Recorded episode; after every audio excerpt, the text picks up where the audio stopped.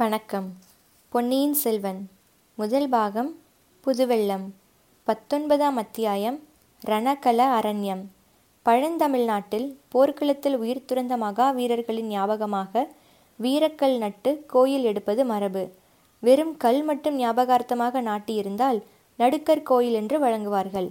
அத்துடன் ஏதேனும் ஒரு தெய்வத்தின் சிலையையும் ஸ்தாபித்து ஆலயமாக எழுப்பியிருந்தால் அது பள்ளிப்படை என்று வழங்கப்படும். குடந்தை நகருக்கு அரைக்காதம் வடமேற்கில் மன்னியாற்றுக்கு வடகரையில் திருப்புரம்பியம் என்னும் கிராமத்துக்கருகில் ஒரு பள்ளிப்படை கோயில் இருந்தது. இது அந்த பிரதேசத்தில் நடந்த ஒரு மாபெரும் போரில் உயிர் நீத்த கங்க மன்னன் பரிதி வீபதியின் ஞாபகமாக எடுத்தது. உலக சரித்திரம் அறிந்தவர்கள் வாடர்லோ சண்டை பானிபத் சண்டை பிளாசிட் சண்டை போன்ற சில சண்டைகளின் மூலம் சரித்திரத்தின் போக்கே மாறியது என்பதை அறிவார்கள். தமிழ்நாட்டை பொறுத்தவரையில் திருப்புரம்பியம் சண்டை அத்தகைய முக்கியம் வாய்ந்தது.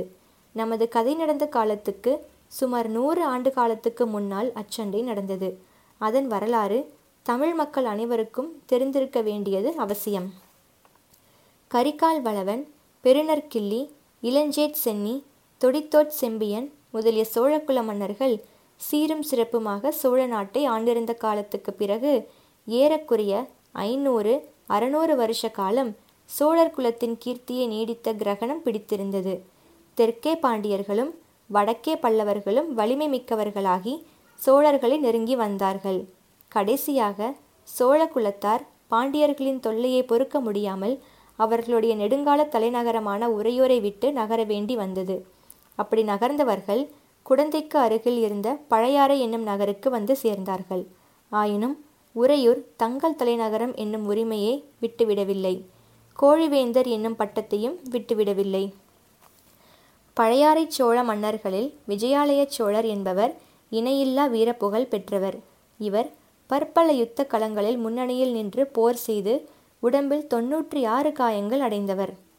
எண் கொண்ட தொன்னூற்றின் மேலுமிரு மூன்று புண்கொண்ட வெற்றி புரவலன். புன்னோரு தந்திரு மேனியிற் பூனாக தொன்னூறும் ஆறுஞ்சுமந்தோனும் என்றெல்லாம் பிற்கால ஆஸ்தான புலவர்களால் பாடப்பெற்றவர்.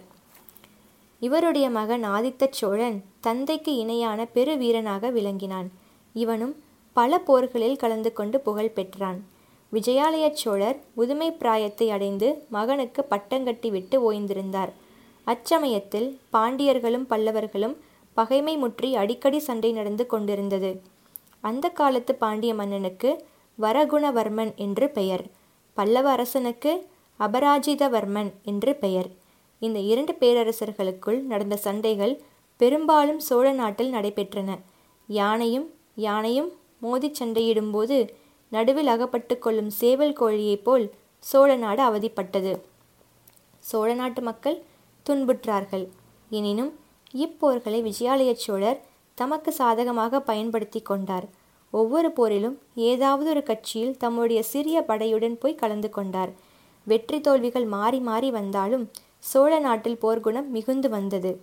காவேரி நதியிலிருந்து பல கிளை நதிகள் பிரிந்து சோழ நாட்டை வளப்படுத்துவதை யாவரும் அறிவார்கள். அக்கிளை நதிகள் யாவும் காவிரிக்கு தெற்கே பிரிகின்றன. கொள்ளிடத்தில் இருந்து பிரிந்து காவிரிக்கும் கொள்ளிடத்துக்கும் நடுவில் பாயும் நதி ஒன்றே ஒன்றுதான். அதற்கு மன்னியாறு என்று பெயர். இந்த மன்னியாற்றின் வடகரையில் திருப்புரம்பியம் கிராமத்துக்கு அருகில் பாண்டியர்களுக்கும் பல்லவர்களுக்கும் இறுதியான பலபரீட்சை நடந்தது. இரு தரப்பிலும் படைபலம் ஏறக்குறைய சமமாக இருந்தது. பல்லவ அபராஜிதவர்மனுக்கு துணையாக கங்க நாட்டு பருதி வீபதி வந்திருந்தான். ஆதித்த சோழனும் அபராஜிதவர்மனுடைய கட்சியில் சேர்ந்திருந்தான். பாண்டிய சைன்யத்துடனும் பல்லவ சைன்யத்துடனும் ஒப்பிட்டால் சோழ சைன்யம் மிகச் சிறியதாகவே இருந்தது. எனினும் இம்முறை பாண்டியன் வெற்றி பெற்றால் சோழ வம்சம் அடியோடு நாசமாக நேரிடும் என்று ஆதித்தன் அறிந்திருந்தான். ஆகையால் பெரிய சமுத்திரத்தில் கலக்கும் காவிரி நதியைப் போல் பல்லவரின் மகா சைன்யத்தில் தன்னுடைய சிறு படையையும் சேர்த்திருந்தான். காத தூரத்துக்கு காத தூரம் ரணக்களம் பரவியிருந்தது. ரத கஜ துரக பதாதிகள் என்னும் நாலு வகை படைகளும் போரில் ஈடுபட்டிருந்தன. மலையோடு மலை முட்டுவது போல் யானைகள் ஒன்றையொன்று தாக்கிய போது நாலா திசைகளும் அதிர்ந்தன. புயலோடு புயல் மோதுவது போல் குதிரைகள் ஒன்றின் மீது ஒன்று பாய்ந்தபோது குதிரை வீரர்களின் கையில் இருந்த வேல்கள் மின்வெட்டுகளைப் போல் பிரகாசித்தன. ரதத்தோடு ரதம் மோதி சுக்கு நூறாகி திசையெல்லாம் பறந்தன. காலால் வீரர்களின் வாள்களோடு வாள்களும் வேல்களோடு வேல்களும் உறைந்தபோது எழுந்த ஜங்கார ஒளிகளினால் திக்குத்தி காந்தங்கள் எல்லாம் நடுநடுங்கின மூன்று நாள் இடைவிடாமல் சண்டை நடந்த பிறகு ரணக்களம் முழுவதும் இரத்த கடலாக காட்சியளித்தது. அந்த கடலில் செத்த யானைகளும் குதிரைகளும் திட்டு திட்டாக கிடந்தன. உடைந்த ரதங்களின் பகுதிகள் கடலில் கவிழ்ந்த கப்பலின் பலகைகளைப் போல் மிதந்தன. இரு தரப்பிலும் ஆயிரம் பதினாயிரம் வீரர்கள் உயிரிழந்து கிடந்தார்கள். மூன்று நாள் இவ்விதம் கோர யுத்தம் நடந்த பிறகு பல்லவர் சைன்யத்தில் ஒரு பகுதிதான் மிஞ்சியிருந்தது. மிஞ்சியவர்களும் மிக களைத்திருந்தார்கள். பாண்டிய நாட்டு வீர மறவர்களோ களைப்பே அறியாத வரம் வாங்கி வந்தவர்களைப் போல் மேலும் மேலும் வந்து தாக்கினார்கள். அபராஜிதவர்மனுடைய கூடாரத்தில் மந்திராலோச்சனை நடந்தது. அபராஜிதன் பரிதிவீபதி ஆதித்தன் ஆகிய மூன்று மன்னர்களுடன் படைத்தலைவர்களும் கலந்து ஆலோசித்தார்கள். இனி எதிர்த்து நிற்க முடியாது என்றும் பின்வாங்கி கொள்ளிடத்துக்கு வடகரைக்கு சென்று விடுவதே உசித்தம் என்று முடிவு செய்தார்கள். இப்படிப்பட்ட நிலைமையில் போர்க்களத்தில் ஓர் அதிசயம் நடந்தது. முதுமையினால் தளர்ந்தவனும் உடம்பில் தொன்னூற்றி ஆறு காய வடுக்கள் உள்ளவனும் கால்களில் பட்ட கொடிய காயத்தினால் எழுந்து நிற்கும் சக்தியை இழந்தவனுமாகிய விஜயாலய சோழன் எப்படியோ யுத்த அரங்கத்துக்கு வந்துவிட்டான். பல்லவ சைன்யம் பின்வாங்கி கொள்ளிடத்துக்கு வடக்கே போய்விட்டால் சோழ நாடு மறுபடியும் நெடுங்காலம் தலையெடுக்க முடியாது என்பதை உணர்ந்திருந்த அந்த கிழச்சிங்கத்தின் கர்ஜனை பல்லவர் கட்சியில் எஞ்சியிருந்த வீரர்களுக்கு புத்துயிர் அளித்தது. ஒரு யானை எனக்கு ஒரு யானை கொடுங்கள் என்றான். நமது யானைப்படை முழுதும் அதமாகி விட்டது ஒன்று கூட தப்பவில்லை என்றார்கள். ஒரு குதிரை ஒரு குதிரையாவது கொண்டு வாருங்கள் என்றான். உயிருள்ள குதிரை ஒன்று கூட மிஞ்சவில்லை என்று சொன்னார்கள். சோழ நாட்டு சுத்த வீரர்கள் இருவரேனும் மிஞ்சி உயிரோடு இருக்கிறார்களா? இருந்தால் வாருங்கள் என்று விஜயாலயன் அலறினான். இருவருக்கு பதிலாக இருநூறு பேர் முன்னால் வந்தார்கள். இரண்டு பேர் தோளில் வலியும் நெஞ்சில் உரமும் உள்ள இரண்டு பேர் என்னை தோல் கொடுத்து தூக்கிக் கொள்ளுங்கள். மற்றவர்கள் இரண்டு இரண்டு பேராக பின்னால் வந்து கொண்டிருங்கள் என்னை சுமக்கும் இருவர் விழுந்தால் பின்னால் வரும் இருவர் என்னை தூக்கிக் கொள்ளுங்கள் என்றான் அந்த வீராதி வீரன். அப்படியே இரண்டு பீமசேனர்கள் முன்னால் வந்து விஜயாலயனை தோளில் தூக்கி கொண்டார்கள். போங்கள் போர்முனைக்கு போங்கள் என்று கர்ஜித்தான். போர்க்களத்தில் ஓரிடத்தில் இன்னமும் சண்டை நடந்து கொண்டிருந்தது. தெற்கத்தி மறவர்கள் கீழே நாட்டாரை தாக்கி பின்வாங்கச் செய்து கொண்டே வந்தார்கள். இருவருடைய தோள்களில் அமர்ந்த விஜயாலயன் அந்த போர் முனைக்கு போனான். இரண்டு கைகளிலும் இரண்டு நீண்ட வாள்களை வைத்துக்கொண்டு திருமாலின் சக்கராயுதத்தைப் போல் சுழற்றி கொண்டு எதிரிகளிடையே புகுந்தான். அவனை தடுக்க யாராலும் முடியவில்லை. அவன் புகுந்து சென்ற வழியெல்லாம் இருபுறமும் பகைவர்களின் உடல் குவிந்து கொண்டே இருந்தன. ஆம் இந்த அதிசயத்தை பார்ப்பதற்காக பின்வாங்கிய வீரர்கள் பலரும் முன்னால் வந்தார்கள். விஜயாலயனுடைய அமானுஷ்ய வீரத்தைக் கண்டு முதலில் சிறிது திகைத்து நின்றார்கள். பிறகு ஒருவரையொருவர் உற்சாகப்படுத்தி கொண்டு தாங்களும் போர்முனையில் புகுந்தார்கள். அவ்வளவுதான். தேவி ஜெயலட்சுமியின் கருணா கடாட்சம் இந்த பக்கம் திரும்பிவிட்டது. பல்லவர் படைத்தலைவர்கள் பின்வாங்கி கொள்ளிடத்துக்கு வடகரை போகும் யோசனையை கைவிட்டார்கள். மூன்று வேந்தர்களும் தமக்குரிய மூலபல வீரர்கள் புடைசூழ போர்முனையில் புகுந்தார்கள். சிறிது நேரத்துக்கெல்லாம் பாண்டிய வீரர்கள் பின்வாங்க தொடங்கினார்கள். பிறகு அவர்கள் பாண்டிய நாட்டு எல்லைக்கு சென்றுதான் நின்றார்கள். கங்க மன்னன் பரிதி வீபதி அன்றைய போரில் செயற்கரும் செயல்கள் பல புரிந்த பிறகு தன் புகழுடம்பை அப்போர்க்களத்தில் நிலைநாட்டிவிட்டு வீர சொர்க்கம் சென்றான். அத்தகைய வீரனுடைய ஞாபகார்த்தமாக அப்போர்க்களத்தில் வீரக்கல் நாட்டினார்கள். பிறகு பள்ளிப்படை கோயிலும் எடுத்தார்கள். அத்தகைய கொடூரமான பயங்கர யுத்தம் நடந்த ரணக்களம் சில காலம் புல் பூண்டுகள் முளையாமல் கிடந்தது. அந்த பக்கம் மக்கள் போவதே இல்லை. சிறிது காலத்துக்கு பிறகு அங்கே காடு மண்ட ஆரம்பித்தது. பள்ளிப்படை கோயிலை சுற்றி காடு அடர்ந்தது. புதர்களில் நரிகள் குடிபுகுந்தன இருண்ட மரக்கிளைகளில் ஆந்தைகளும் கோட்டான்களும் வாசம் செய்தன. நாளடைவில் அப்பள்ளிப்படை கோயிலுக்கு யாரும் போவதை நிறுத்திவிட்டார்கள். எனவே கோயிலும் நாளுக்கு நாள் தகர்ந்து போய் வந்தது.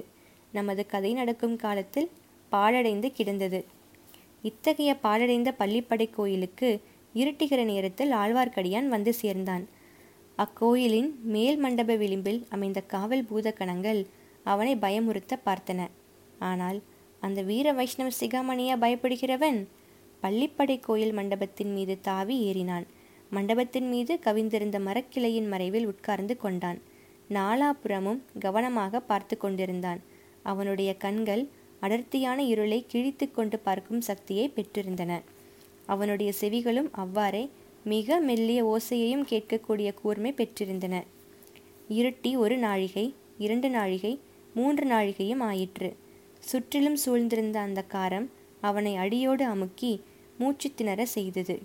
அவ்வப்போது காட்டு மரங்களின் இடையே சலசலவென்று ஏதோ சத்தம் கேட்டது. அதோ ஒரு மரநாய் மரத்தின் மேல் ஏறுகிறது. அதோ ஒரு ஆந்தை உருமுகிறது. இந்த பக்கம் ஒரு கோட்டான் கூவிக்கிறது மரநாய்க்கு பயந்து ஒரு பறவை சடசடவென்று சிறகை அடித்துக்கொண்டு மேல் கிளைக்கு பாய்கிறது. அதோ நரிகள் ஊளையிடத் தொடங்கிவிட்டன. தலைக்கு மேலே ஏதோ சத்தம் கேட்டது. அண்ணாந்து பார்த்தான். அணிலோ ஓனானோ அல்லது அத்தகைய வேறொரு சிறிய பிராணியோ மரக்கிளைகளின் மீது தாவி ஏறிற்று. மரக்கிளைகளின் இடுக்குகளில் வழியாக வானத்தில் ஒரு சிறு பகுதி தெரிந்தது. விண்மீன்கள் முணுக் முணுக்கென்று மின்னிக்கொண்டு கீழே எட்டி பார்த்தன. அந்த தனிமை மிகுந்த கனாந்த காரணத்தின் இடையே வானத்து நட்சத்திரங்கள் அவனுடன் நட்புரிமை கொண்டாடுவது போல் தோன்றின. எனவே ஆழ்வார்க்கடியான் மரக்கிளைகளின் வழியாக எட்டி பார்த்த நட்சத்திரங்களை பார்த்து மெல்லிய குரலில் பேசினான். ஓ நட்சத்திரங்களே! உங்களை இன்றைக்கு பார்த்தால் பூவுலக மக்களின் அறிவீனத்தை பார்த்து கேலி செய்து கண் சிமிட்டி சிரிப்பவர்களைப் போல் தோன்றுகிறது. சிரிப்பதற்கு உங்களுக்கு வேண்டிய காரணம் உண்டு. நூறு வருஷத்துக்கு முன்னால் இதே இடத்தில் நடந்த பெரும் போரையும் போர் நடந்த பிறகு இங்கே வெகு நாள் வரை இரத்த வெள்ளம் பெருகி கிடந்ததையும் பார்த்திருக்கிறீர்கள். மனிதர்கள் எதற்காக இப்படி ஒருவரையொருவர் பகைக்க வேண்டும் என்று அதிசயிக்கிறீர்கள்? எதற்காக இப்படி மனித இரத்தத்தை சிந்தி வெள்ளமாக ஓடச் செய்ய வேண்டும் என்றும் வியக்கிறீர்கள்? இதற்கு பெயர் வீரமாம். ஒரு மனிதன் இறந்து நூறு வருஷமாகியும் அவனிடம் பகைமை பாராட்டுகிறார்கள். இந்த பள்ளிப்படை பகைவனுடைய பள்ளிப்படையாம். பகைவன் பள்ளிப்படைக்கு அருகில் கூடி யோசிக்கப் போகிறார்களாம். செத்து போனவர்களில் பெயரால் உயிரோடு இருப்பவர்களை இம்சிப்பதற்கு. வானத்து விண்மீன்களே நீங்கள் ஏன் சிரிக்க மாட்டேங்கிறீங்க? நன்றாய் சிரியுங்கள். கடவுளே இங்கு வந்தது வீண்தானா? இன்றிரவெல்லாம் இப்படியே கழியப் போகிறதா? எதிர்பார்த்த ஆட்கள் இங்கே வரப்போவதில்லையா? என் காதில் விழுந்தது தவறா? நான் சரியாக கவனிக்கவில்லையா? அல்லது அந்த மச்சஹஸ்த சமிக்ஞையாளர்கள் தாங்கள் யோசனையை மாற்றிக்கொண்டு வேறிடத்திற்கு போய்விட்டார்களா? என்ன ஏமாற்றம்? இன்றைக்கு மட்டும் நான் ஏமாறந்து போனால் என்னை நான் ஒரு நாளும் மன்னித்து கொள்ள முடியாது. ஆ அதோ சிறிது வெளிச்சம் தெரிகிறது. அது என்ன? வெளிச்சம் மறைக்கிறது மறுபடி தெரிகிறது? சந்தேகம் இல்லை அதோ சுளுந்து கொளுத்தி பிடித்து கொண்டு யாரோ ஒருவன் வருகிறான். இல்லை இரண்டு பேர் வருகிறார்கள். காத்திருந்தது வீண் போகவில்லை. வந்தவர்கள் இருவரும் பள்ளிப்படையை தாண்டி கொண்டு சிறிது அப்பால் போனார்கள். அடர்ந்த காட்டுக்கு மத்தியில் சிறிது இடைவேளி இருந்த இடத்தில் நின்றார்கள். ஒருவன் உட்கார்ந்து கொண்டான். கையில் சுழுந்து வைத்திருந்தவன் சுற்றுமுற்றும் பார்த்து கொண்டிருந்தான். யாருடைய வரவையோ அவன் எதிர்பார்த்தான் என்பதில் சந்தேகம் இல்லை. சற்று நேரத்திற்கெல்லாம் இன்னும் இரண்டு பேர் வந்தார்கள். அவர்கள் இதற்கு முன் இந்த இடத்துக்கு வந்தவர்களாக இருக்க வேண்டும். இல்லாவிட்டால் இந்த இருளில் அடர்ந்த காட்டில் வழி கண்டுபிடித்து கொண்டு வர முடியுமா? முதலில் வந்தவர்களும் பின்னால் வந்தவர்களும் ஏதோ பேசிக்கொண்டார்கள் ஆனால் ஆழ்வார்க்கடியான் காதில் அது ஒன்றும் விழவில்லை. பிறகு இன்னும் இரண்டு பேர் வந்தார்கள். முன்னால் வந்தவர்களும் கடைசியில் வந்தவர்களும் ஒருவருக்கொருவர் பேசிக்கொண்டார்கள் கடைசியாக வந்தவர்களில் ஒருவன் கையில் ஒரு பை கொண்டு வந்திருந்தான். அதை அவன் அவிழ்த்து அதனுள் இருந்தவற்றை கொட்டினான். சுழ்ந்து வெளிச்சத்தில் தங்க நாணயங்கள் பளபளவென்று ஒளிர்ந்தன. கொட்டிய மனிதன் பைத்தியம் பிடித்தவனைப் போல் சிரித்து நண்பர்களே சோழ நாட்டு பொக்கிஷத்தை கொண்டே சோழ ராஜ்யத்துக்கு உலை வைக்கப் போகிறோம். இது பெரிய வேடிக்கை அல்லவா? என்று சொல்லிவிட்டு மறுபடியும் கலகலவென்று சிரித்தான். ரவிதாசரே இறைச்சல் போட வேண்டாம். கொஞ்சம் மெதுவாக பேசலாம் என்றான் ஒருவர். ஆஹா இங்கு எப்படி பேசினால் என்ன? நரிகளும் மரநாய்களும் கூகைகளும் கோட்டான்களும் தான் நம் பேச்சை கேட்கும். நல்ல வேளையாக அவை யாரிடமும் போய் சொல்லாது என்றான் ரவிதாசன். இருந்தாலும் கொஞ்சம் மெதுவாக பேசுவதே நல்லது அல்லவா? பிறகு அவர்கள் மெல்ல பேசத் தொடங்கினார்கள். ஆழ்வார்க்கடியானுக்கு அவர்களுடைய பேச்சை கேட்டறியாமல் மண்டபத்தின் மேல் உட்கார்ந்து இருப்பது வீண் என்று தோன்றியது. மண்டபத்தில் இருந்து இறங்கி கூட்டம் நடக்கும் இடத்திற்கு அருகில் நின்று ஒட்டு கேட்டே தீர வேண்டும். அதனால் விளையும் அபாயத்தையும் சமாளித்துக் கொள்ள வேண்டும். இவ்விதம் இனி ஆழ்வார்க்கடியான் மண்டபத்திலிருந்து இறங்க முயன்றபோது மரக்கிளைகளில் அவன் உடம்பு உராய்ந்ததால் சலசலப்பு சத்தம் உண்டாயிற்று. பேசிக்கொண்டிருந்த மனிதர்களில் இருவர் சட்டென்று குதித்து எழுந்து யாரங்கே என்று கர்ஜித்தார்கள். ஆழ்வார்க்கடியானுடைய இதயத் துடிப்பு சிறிது நேரம் நின்று போயிற்று. அவர்களிடம் அகப்பட்டு கொள்ளாமல் தப்பி ஓடுவதை தவிர வேறு வழி இல்லை. ஓடினாலும் காட்டில் சலசலப்பு சத்தம் கேட்கத்தான் செய்யும். அவர்கள் வந்து தன்னை பிடித்து விடலாம் அல்லவா? அச்சமயத்தில் கோட்டான் ஒன்று சப்பட்டை விரித்து உயர்த்தி அடித்து கொண்டதுடன் உம் உம் என்று உருமியது.